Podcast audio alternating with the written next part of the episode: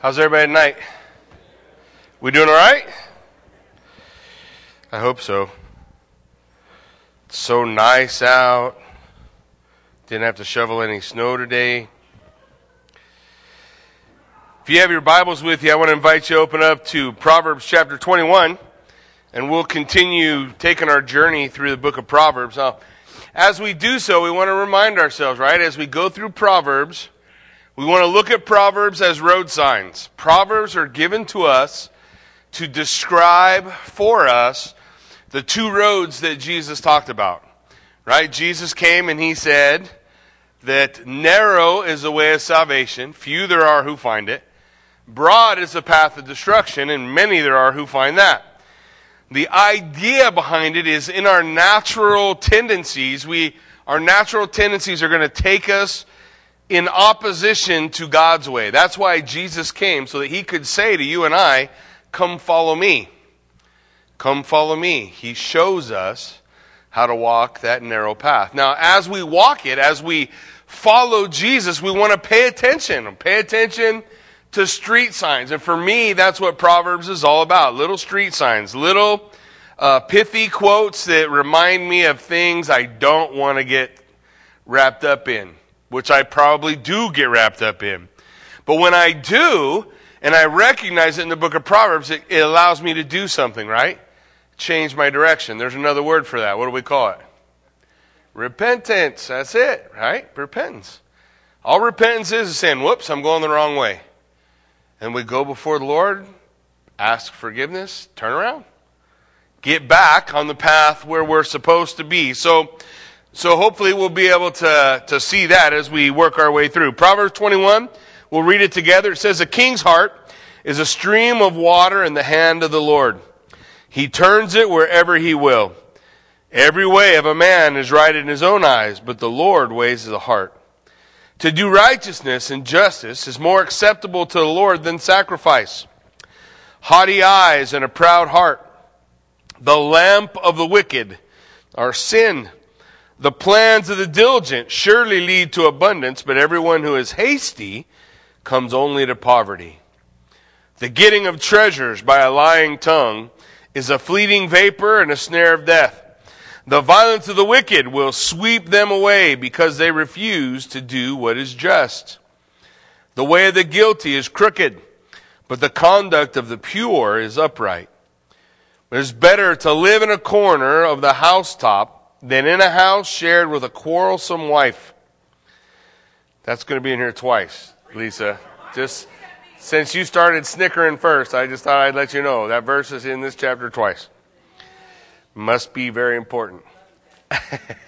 The soul of the wicked desires evil. His neighbor finds no mercy in his eyes. When a scoffer is punished, the simple becomes wise. When a wise man is instructed, he gains knowledge. The righteous one observes the house of the wicked. He throws the wicked down to ruin. Whoever closes his ear to the cry of the poor will himself call out and not be answered. A gift in secret averts anger, and a concealed bribe, strong wrath. When justice is done, it is a joy to the righteous, but a terror to evildoers. One who wanders from the way of good sense will rest in the assembly of the dead. Whoever loves pleasure will be a poor man. He who loves wine and oil will not be rich. The wicked is a ransom for the righteous, and the traitor for the upright. It is better to live in a desert land than with a quarrelsome, fretful woman. There you go again, Lise.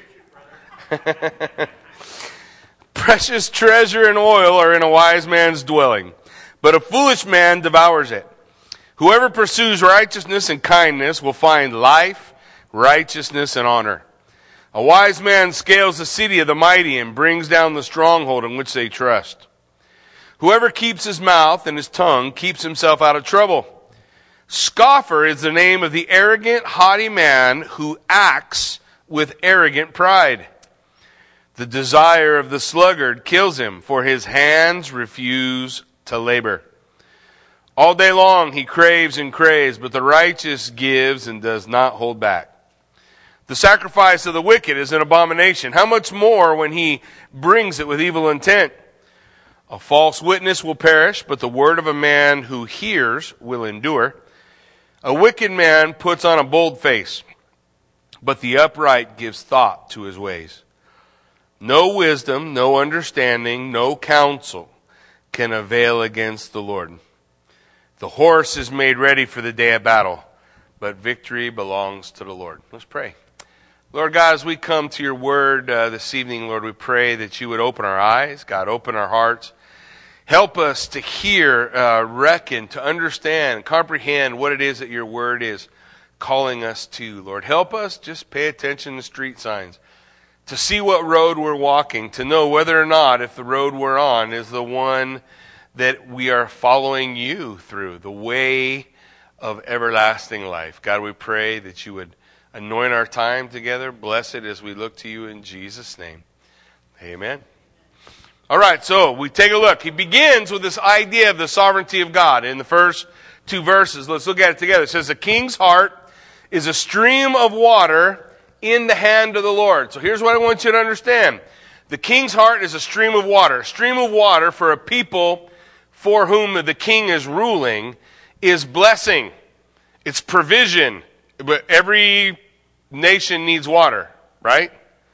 So the idea that he's laying out is this concept, that from the heart of the king will flow blessing. And the blessing that flows from the heart of the king is in whose hand? It's in the Lord's hand. It's in God's hand. One of the judgments that God talks about in the Old Testament is giving us the leaders we deserve. You guys remember we talked about that?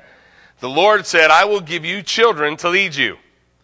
Now, I don't know if you ever turn on the news, but probably the closest thing I can describe all the fighting going on in Congress, on Capitol Hill, in government, seems like everywhere. It's like a bunch of little kids having a fit about not getting their way or not having what they want or whatever. It just feels like exactly what God was talking about.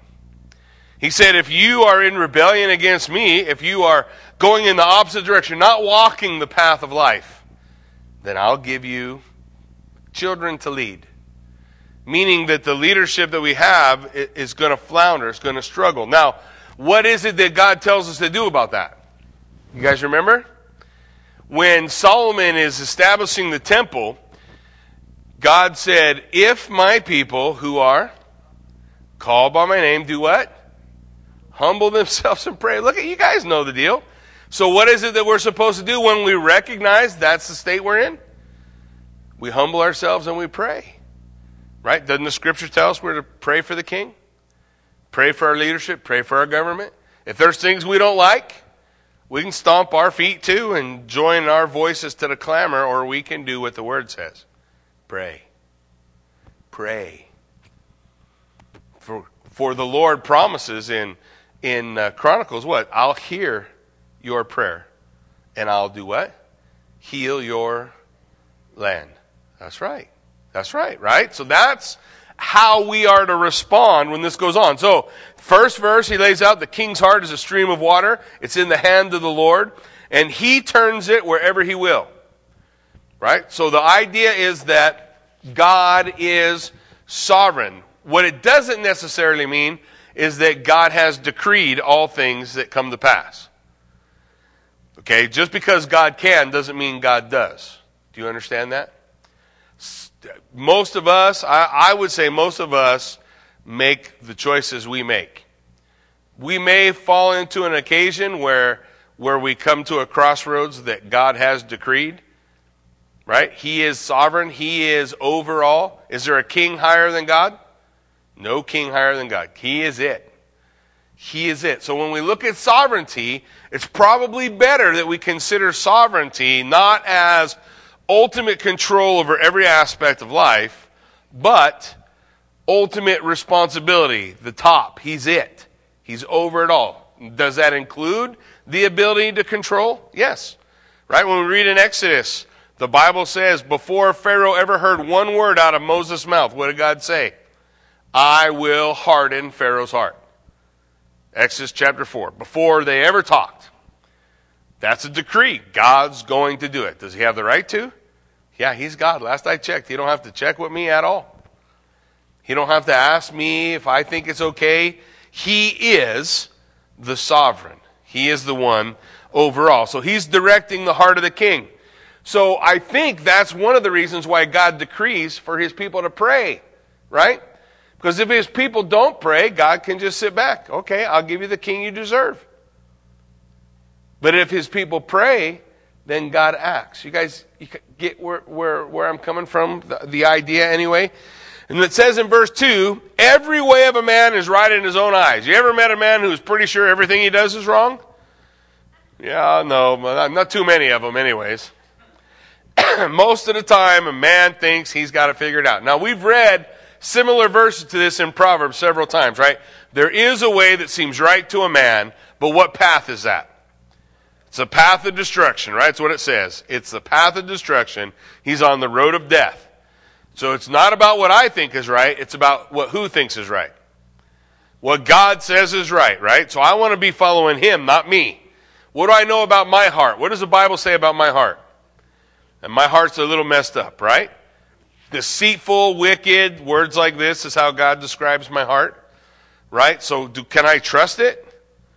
No, I need to, but I can trust God's heart, can I? I can trust God's word. And so that's where I want to go for my direction. There's a way that seems right in his own eyes, but look, listen to what it says, but the Lord weighs his heart. No matter how a man might convince himself of the path he's on, God knows your heart. God knows why you're there. You ever tell yourself a lie so much you believe it? Yeah? I know. I think older guys do it all the time, especially older fat guys. I just look in the mirror and I say, I could have it back anytime if I really wanted it. You know, I just do a little exercise and I'd be just like being 20 again. That's a lie, by the way. But I'm pretty sure I believe it. And the idea here is that there's got guys, men, women, people who are telling themselves lies. The Word of God says, but God knows your heart. So the worst kind of deception there is of all is self-deception, isn't it? How many times did Jesus, through his apostles, through his disciples, and through himself say, don't be deceived. Don't be tricked.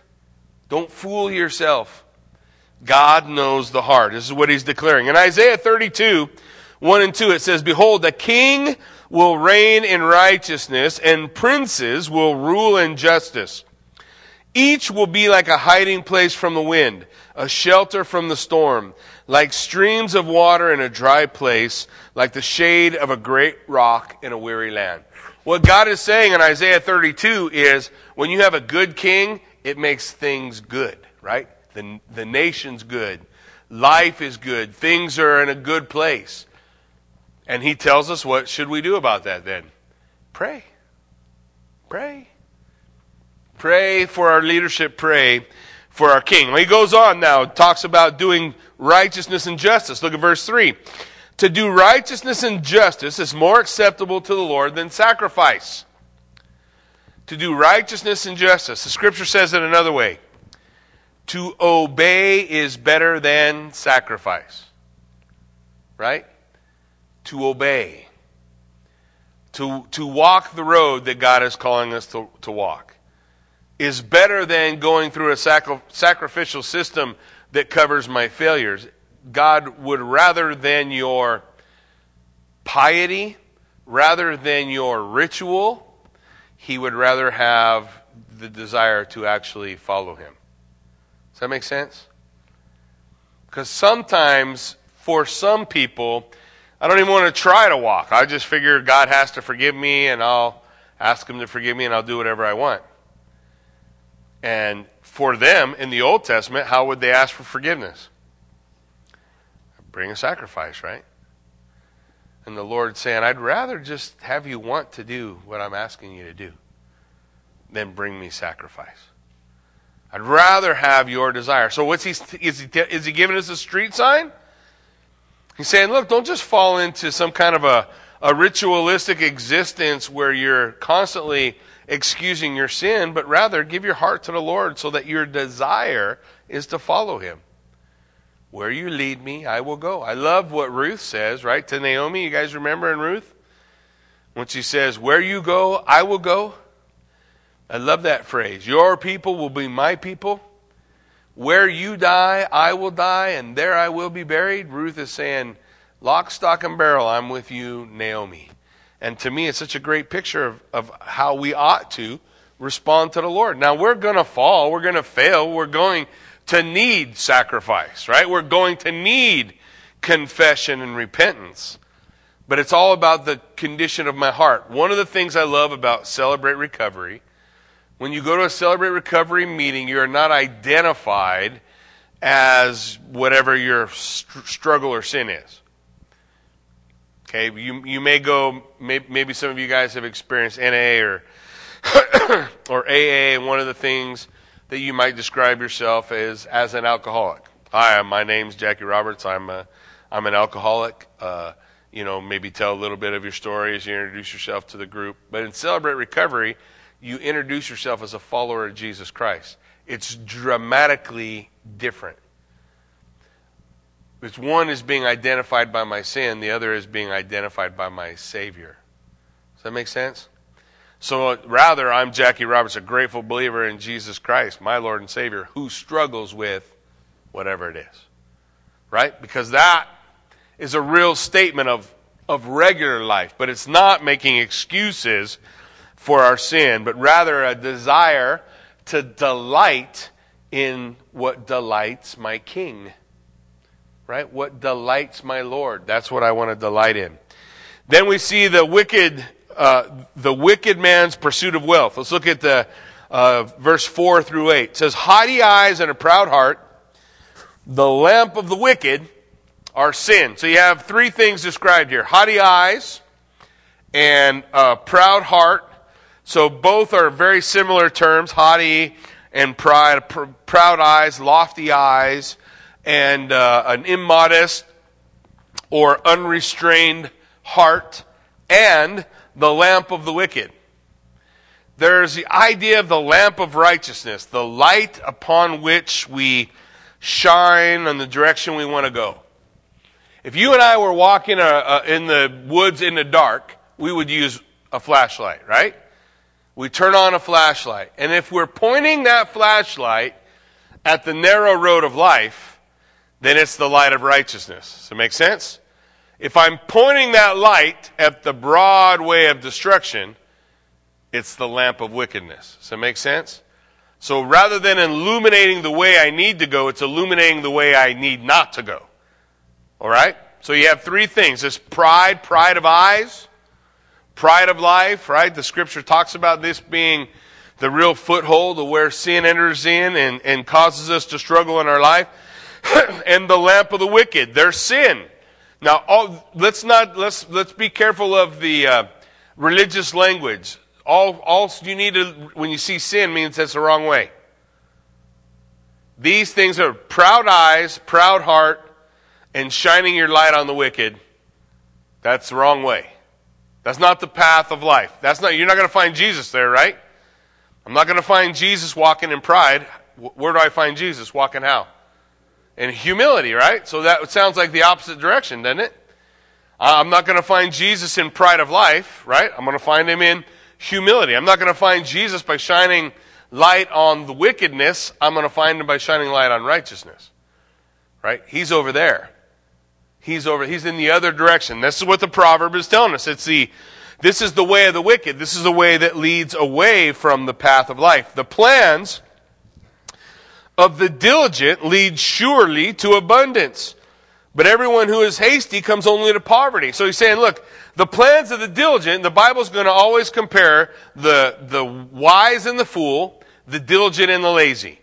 So we don't want to, we're not trying to make it say too much. The wise following Christ, the fool says there is no God. The diligent is following Christ, the lazy, the sluggard is not. These are the comparisons that he lays out for us. So he's saying, look, the diligent guy, that path leads to abundance. If I'm walking the path of life, where does it lead? Jesus said, I came to give you life, and life how? Life more abundantly. So if I'm following Jesus, I'm on an abundant path. The guy who is diligent, okay, that following the path of Jesus leads to abundance. But everyone who's hasty to poverty. So if the path of abundance is an example of understanding the way of life, what would be the path of poverty? Death, destruction. The other way, right? This is the story of Proverbs. I don't want to go that way. I want to go this way. I don't want to be hasty. I don't want to just run. You guys, how many of you have been like that before? Hasty. I'm just going to do whatever pops in my head first. Bloop, okay, I'm going to go do it. And then thought, oop, I can only guarantee you one thing. If I do whatever pops in my head first, it's wrong. If I stop after that, just remind myself that every time I do whatever first popped into my head, I'm wrong, I'll be in pretty good shape. The Bible, and the idea of hasty is someone who is not considering their way. Someone who's not considering, what does the Word of God say? What does the street sign say? If I'm trying to find my way somewhere, I'm going to look at the street sign, right? Or I'm going to be aware of my surroundings. Well, I know I turn at the second rock, past the oak tree, and I come to so-and-so's place, right? But if I'm not paying attention to any of that, who knows where I'm going to come up? I could come up anywhere. That's the idea of being hasty, not paying attention, not being plugged in, not seeing what's going on. Verse 6, he says, the getting of treasures by a lying tongue is a fleeting vapor and a snare of death. Lying your way to riches, using deceitful means to gain treasure, is not the path of life. You could end your life rich and still lose it all, right? You remember the story Jesus said? A guy was working, he had an abundance. He said, you know what I'm going to do? I'm going to tear down all my barns, build bigger barns, so I have more room for all my stuff. And the Lord said, you fool. Today your soul is required of you, and now whose will all that stuff be? You put all your hope, your treasure was in your stuff. But the real treasure of life is Jesus Christ. So we want to follow that. We want to seek that treasure, not being deceitful for wealth, but rather following the right way. Look at verse 7. The violence of the wicked will sweep them away because they refuse to do what is just. The violence of the wicked carries the same idea as the earlier verse. Doing whatever it takes to amass wealth. Doing whatever it takes to get ahead. Doing whatever it takes in your job so you get the job that maybe someone else, that you were in competition for, right? The dog-eat-dog world of life that some people walk. And the Lord says that's not the way of life. It's not the way of life. That's a path of destruction. A lot of people walk it. But Jesus is standing on a narrow path saying, come follow me. My way is not that way. My way, my attitude is not that attitude. In verse 8 it says, the way of the guilty is crooked, but the conduct of the pure is upright. The idea, the way of the crooked, the wrong way is a crooked path. It's not straight. It's a long and winding road. And you're wandering all over the place, heading in multiple directions, but not ever getting where you want to go. God says the path of the upright, the pure is upright, straight path. Long time ago, I learned the narrowest, or what is the shortest distance between two dots is a straight line. I'm gonna mess up. You give me enough time, I'll say it 6 ways wrong. The closest path between two dots is a straight line, not a curvy one, winding everywhere. So what's the Lord saying? The path of destruction, it's all twisted and turning, but the path of the upright, it's straight. And particularly when it comes to ethics, okay? When it comes to how should I live my life? What should I do? How should I behave? God wants us to be just men and women, doesn't he? The Lord told the scribes and the Pharisees, you know, you guys brag about all the tithes you give. And Jesus said, you should have done that and not left the weightier matters of justice and mercy. You brag about all the things you did, but justice matters to God, doesn't it? Does God care about how the widow is treated? How about the orphan? right? These are things, pure and undefiled religion is this, right? I don't know how much clearer it can be spoken. Does God hold a nation accountable for how they treat the poor? If you don't think so, read Ezekiel 16. You may see in the pages a little hint to the United States of America. Because Ezekiel 16 is going to talk about the sin of Sodom and Gomorrah. And while we're pretty sure we know what that is, one of the things that's described in Ezekiel 16 is she had fullness of food, idleness of time, and she couldn't care less about the poor.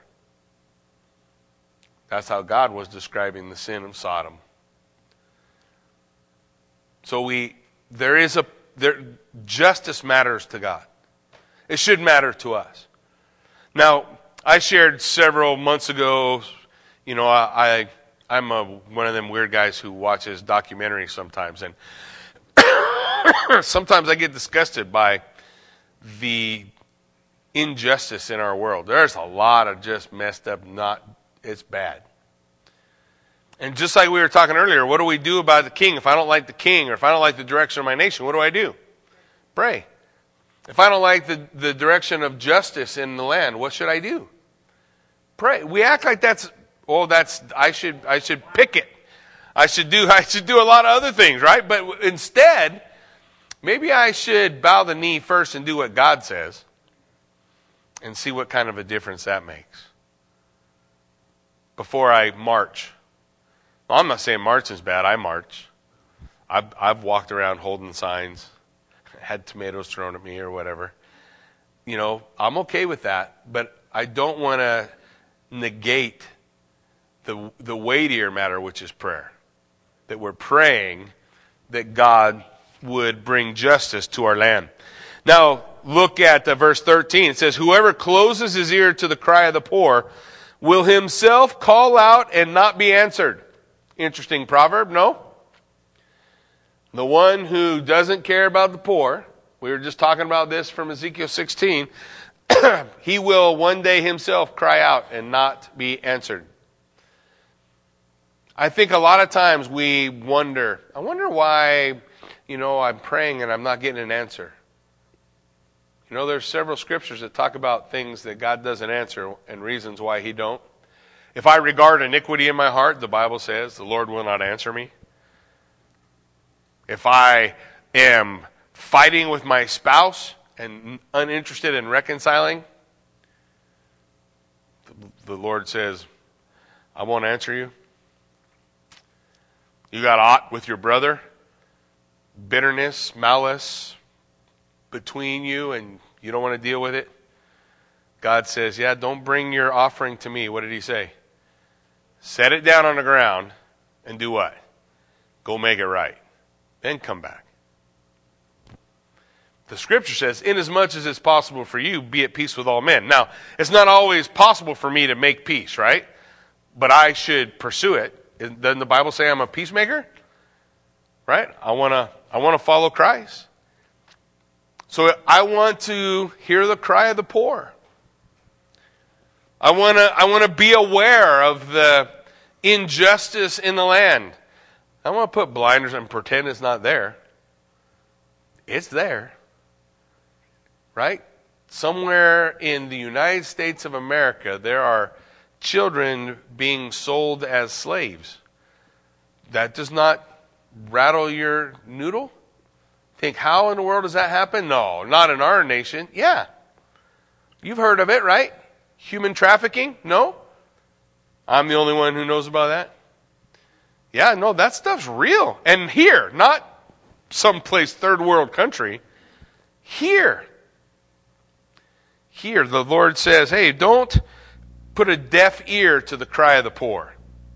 Don't put a deaf ear to the cry of the poor. Because if you do, you won't be answered. And then the idea is here, the wicked man who will close his ear to the cry of the poor is also the man who wants to take a bribe. For a gift in secret averts anger, and a concealed bribe, strong wrath. So rather than listening and praying and going before the Lord, instead, what are we doing? Instead, we're saying, you know what? I'm going to take a bribe. And if I take a bribe, maybe that'll make it all better, you know. So these are two ways we don't want to live. These are two directions that aren't walking in the path of life. Verse 15, when justice is done, it is a joy to the righteous, but terror to evildoers. One of the things that God said the purpose of government was to put fear in the evildoer. Why? Because government is supposed to make wicked men tremble. Right? Uphold justice.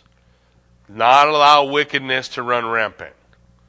And the deal is not to let wickedness run rampant if they give a greater amount of money to your campaign. That's not supposed to be how it works.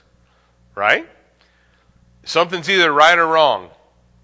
Especially in God's Word, it's very black and white, isn't it? Right or wrong. Let's walk the path that God has laid out before us. We want to see the righteous separate as we look. The righteous separate from the wicked. Verse 16, one who wanders from the way of good sense will rest in the assembly of the dead. Now I just want you to picture that as directions. One who wanders from the way of good sense. Now let me call that something else. One who wanders from the path of life is going to end up where? Right? You guys get what he's saying? There's two paths you can go by. So if I get off of the path of life, what path am I on? Death, right? I don't want to be on that. I don't want to walk that path. I want to walk the path of life. Whoever loves pleasure will be a poor man, and he who loves wine and oil will not be rich. Now again, we're talking about ultimates. Where does the road go? Where does the road go if I'm a lover of pleasure? It's not the path of life. The path of life is a lover of God. Right? We all know the verse, in the last days men will be lovers of themselves, lovers of pleasure, not lovers of God. You guys tracking with me? So the idea here is the same way. Look, you can be a lover of pleasure, or you can be a lover of God. It's a question of ultimates, right? Now, everybody would rather have pleasure than pain. It's not about that. It's about what's your ultimate. What's your ultimate goal in life? To find God or find pleasure? Those two roads don't lead in the same direction. So we want to follow the way that leads to life. The wicked is a ransom for the righteous, and the traitor for the upright. So we want to leave behind. We want to stand. The idea that he's laying out in this proverb is that wickedness and righteousness go two different directions. You with me? The traitor and the upright go two different directions. If I'm going with God, then I'm the upright. If I'm away from God, I'm the traitor. You get what I'm saying? The idea, again, of these two paths. Verse 19, it's better to live in a desert than with a quarrelsome and fretful woman. One of the ideas we see in the text that talks about, these two texts that talk about a contentious woman, is that even the closest of human relationships can be divided by selfishness. Right? You could put man or woman, it doesn't make any difference. My wife is happy and I'm a contentious husband. Yeah, we're the flip side of this. If there's anybody in my house grumbling, it's probably not Kathy. It's probably me. Right? But the idea is, if I'm going to walk in selfishness, then even the closest of human relationships, husband and wife, can be destroyed by that amount of selfishness in a home. In other words, selfishness is the opposite of selflessness. Selfishness leads to the way of destruction. Destruction of a marriage, destruction of a relationship, destruction, a relationship between friends. It doesn't matter the people that you put in the verse, right? You guys with me? What matters is, if I'm gonna be contentious, grumpy, you know, and that's just how I want to be.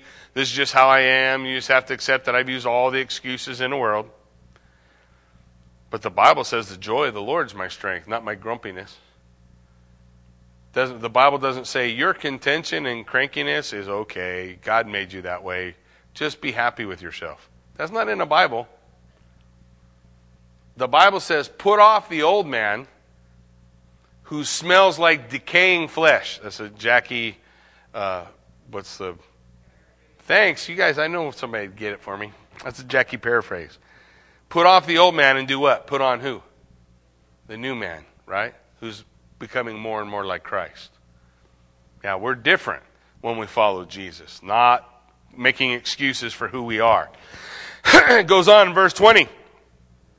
Precious treasure and oil are in a wise man's dwelling, but a foolish man devours it. Whoever pursues righteousness and kindness will find life, righteousness, and honor. Now look what's going on. Precious treasure and oil are in the wise man's dwelling. Remember, we have that comparison. Wise man, the picture is the narrow road, fool, the wide path. So the wise man, he has the things that he needs. He has the things that he needs. Precious treasure and oil are in his dwelling. But the fool... he just wastes it all. The fool has said in his heart, there what? There is no God, right? There's two different directions. Then the one who pursues righteousness, what will he find? He finds life, righteousness, honor. Why? What's at the end of the road? If I'm walking the path of life, what's at the end of the road? Life, right? That's what we would expect. A wise man scales the city of the mighty and brings down the stronghold in which they trust. The idea is a wise man, a follower of Jesus Christ, is going to be able to overcome the challenges in life, even though, say, it's Jericho and everybody's put all their trust in the big walls. The man who trusts in the Lord is going to be able to overcome that, right? Because he trusts in God, and God's bigger than the walls. God's bigger than the stronghold that we might trust in. God's bigger than our money. God's bigger than our problems. God's bigger than a lot of things, right? We want to put our hope, our trust in Him. We want to be focused on Him. Then he says, whoever keeps his mouth and his tongue keeps himself out of trouble. Seems like we read that in James, don't it? It said that in James that a man who is mature, in other words, he's growing in the Lord, one of the first places we see maturity is in his ability to do what? Control his tongue. Yeah. Learn to listen twice as much as he speaks. That's a good place to start, isn't it? So that's what he's laying out for us. Hey, whoever keeps his mouth, what path is that? Life. That's life, right? That's life. The Bible says it's a fool who gives full vent to his anger. How many times have we given the excuse, I just needed to vent? But the Bible says that's a fool. That's not a path of life. Right? That's a path of destruction. You got cares and concerns you can't deal with. Who are you supposed to give them to? The Bible says, cast your cares upon me, says the Lord, for I care for you. Give them to me. Okay, is God big enough to handle them? Give them to Him. Give them to Him and allow Him to do the work that He wants to do. Scripture goes on. Verse 24. Scoffer is the name of the arrogant, haughty man who acts in arrogant pride. The Bible said God resists who? God resists the proud and gives grace to the humble. So in Proverbs, if we're talking about two roads, and I want to talk about the road of wickedness, that would also be the road of pride, arrogance. The idea is, hey, that's not going the way you want to go. When the Bible says that God resists the proud, in the same verse that it says, you are to resist the devil, and it's the same word, that's kind of a bad thing, isn't it? If God is resisting me in the same way I'm supposed to resist the devil, then maybe pride's a problem. Yeah, we should probably get over our self-importance, our own arrogance. God resists the proud. What did God say to Peter when Peter rebuked Jesus? What did he say? Get behind me, who? Get behind me, Satan. Peter. That's the guy who's going to preach at Pentecost. One of the disciples. Yeah? But he was standing in his own arrogance and pride. He thought he could tell God what to do. We can't tell God what to do. We don't know everything. You ever have your kids tell you that they already know everything? If they already know everything, you can't possibly know everything. My 16, I was sure my parents were the dumbest people on earth. Justice comes when you have your own 16-year-old and he thinks the same thing about you. And justice comes again when you watch your adult son with children who think the same thing. Perpetuates, right? The reality is we have to recognize, I don't know it all. God does. I can trust him. I want to trust him. I want to lean into him. I don't want to be a proud man. The desire of the sluggard kills him, for his hands refuse to labor. Remember I told you there's a comparison, right? The diligent and the sluggard, like the wise and the fool. The wise on the path of life, the fool path of destruction. The sluggard, the path of destruction. The diligent, the path of life. Okay, everybody tracking? This is the way we want to walk. All day long, he craves and craves. So he has all these desires that are not satisfied. That's the point. This guy, this was written long before the Rolling Stones put it together, right? You guys know what I mean. Yeah. Can't get no satisfaction. Yeah, actually. You can in Christ. They try, they have these cravings, but they can't fulfill them. The sacrifice of the wicked is an abomination. How much more when he brings it with evil intent? The idea of bringing it, the sacrifice of God, when it's not even sincere, you're just going through the motions. Yeah, that doesn't fly with the Lord. That doesn't fly with him. That's evil. That's the path of destruction. A false witness will perish, but the word of a man who hears will endure. Isn't it interesting how he said that? Listen how he says it. A false witness will perish. That means a guy who lies. A guy who lies, what road's that? Yeah, here's the short way to say it. If you lie, you fry. Right? Is that the path of life? Is the liar the path of life?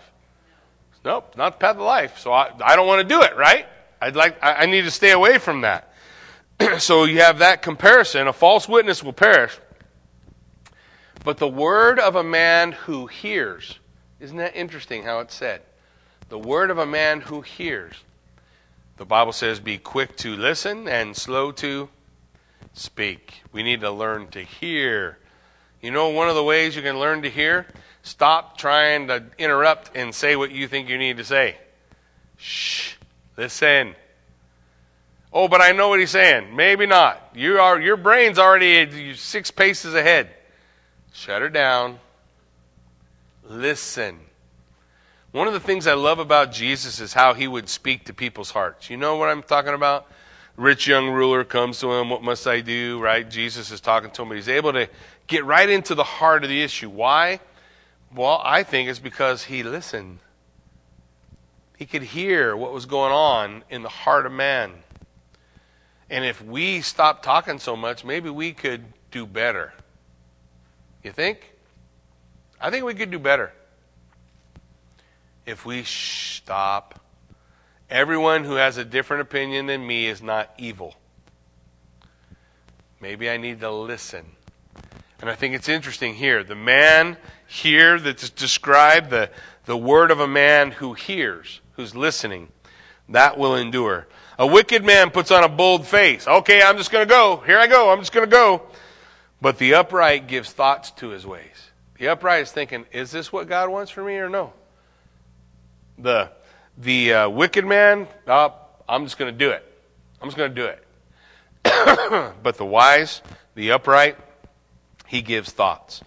And then we wrap it up the way we started with the sovereignty of God. It says, no wisdom, no understanding, no counsel can avail against the Lord. Yeah? This is what we learn from the Word of God. God wins. If you're fighting against God, what should you do? Yeah, that's a great idea, John. Quit fighting against God. No? I think that's a good idea.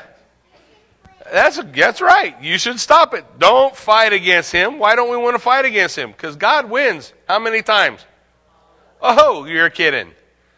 Yeah. So man hasn't learned that. Man stands in his rebellion fighting against God.